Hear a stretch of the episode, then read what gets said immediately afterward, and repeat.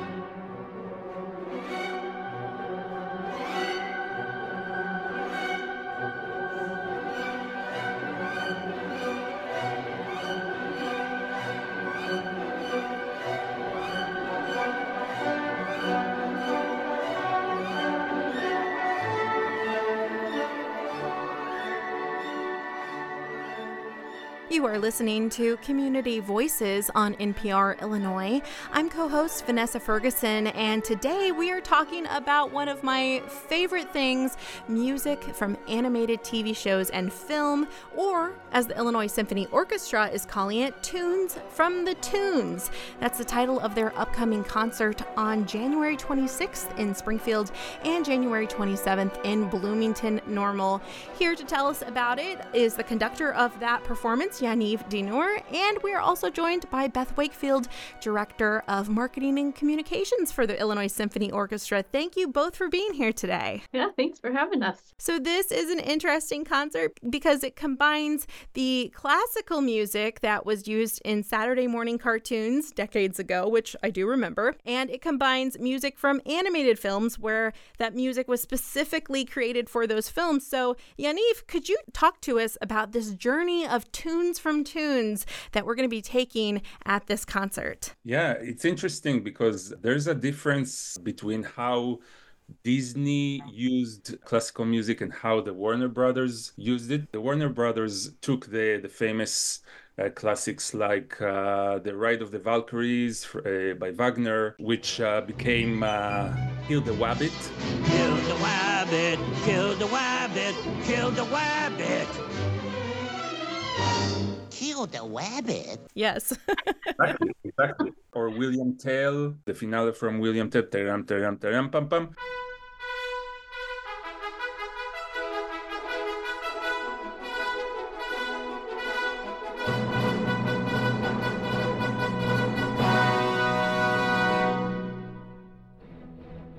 And, and they made uh, kind of a joke out of it. And uh, of course they they changed the orchestration. They put words to it. Disney did uh, something completely else. They they left it as it is. For example in fantasia they used the the original score how it was written and uh, they just added animation to it. So um, as you said we're we're combining both and we are uh, adding some of the what is for me the the pinnacle of music for animation uh, which was written by alan menken beauty and the beast aladdin the little mermaid. I also uh, i love disney movies and i also cry in disney movies. So hopefully i can make it through the concert without crying.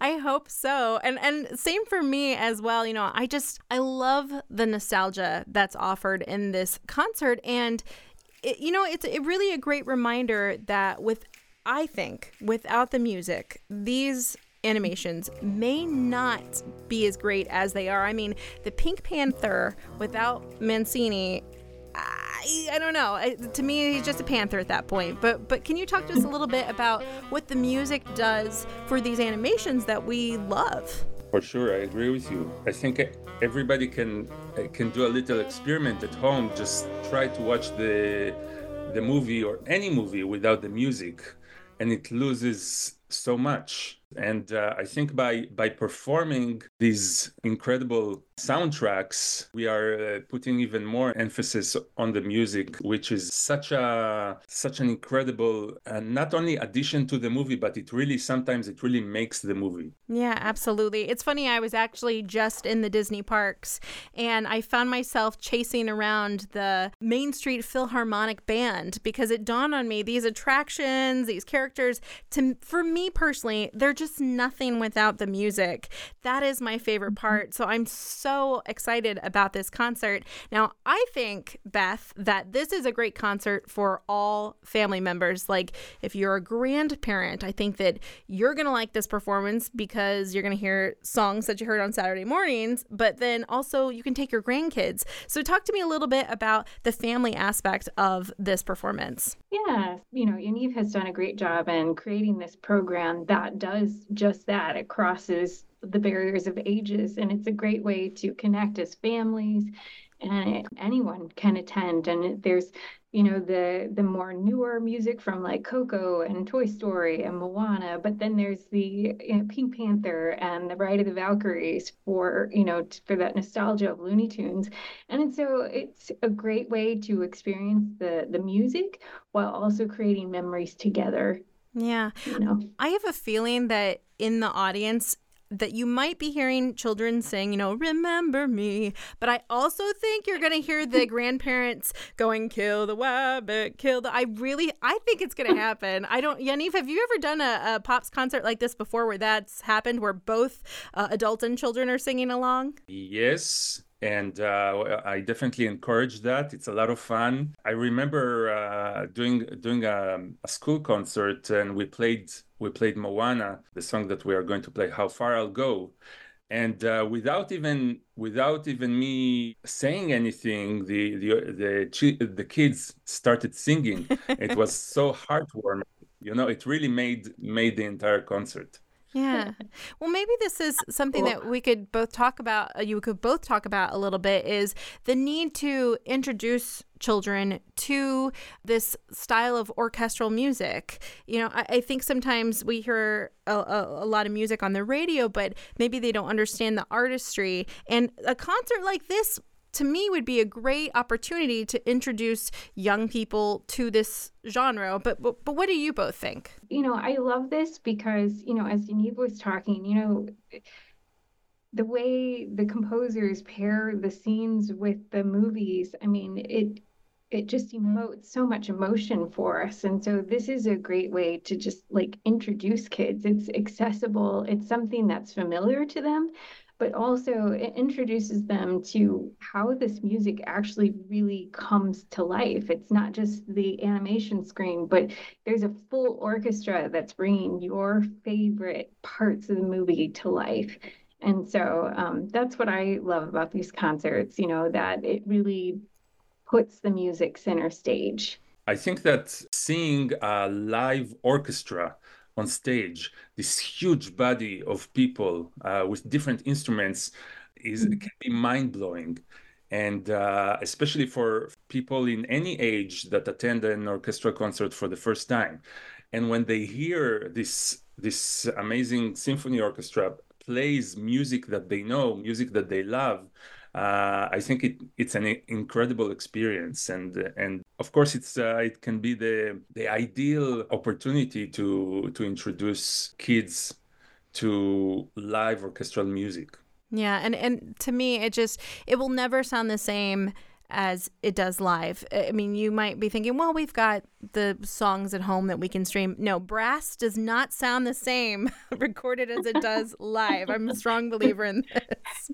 Yeah. But I also yeah. have a question about the arrangements. You have music from classical composers like like uh, Wagner, but then you have compositions by Alan Menken, who really has his roots in, in musical theater. So I'm just wondering how are those arrangements different? Are the uh, arrangements from the animated films that Menken has written, for example, are, are they easier to perform? No, actually, uh, some of this music that was written for for film is very difficult, very challenging to to perform. And a famous uh, there's a famous example of music that John Williams wrote that uh, now orchestras perform the complete soundtrack with the movie, and these are very difficult things. And he never intended it to to be performed like that because uh, originally he wrote it to be recorded in the studio along several days. So it's really it's actually very challenging to perform in one concert. But you are also touching on, uh, on another subject that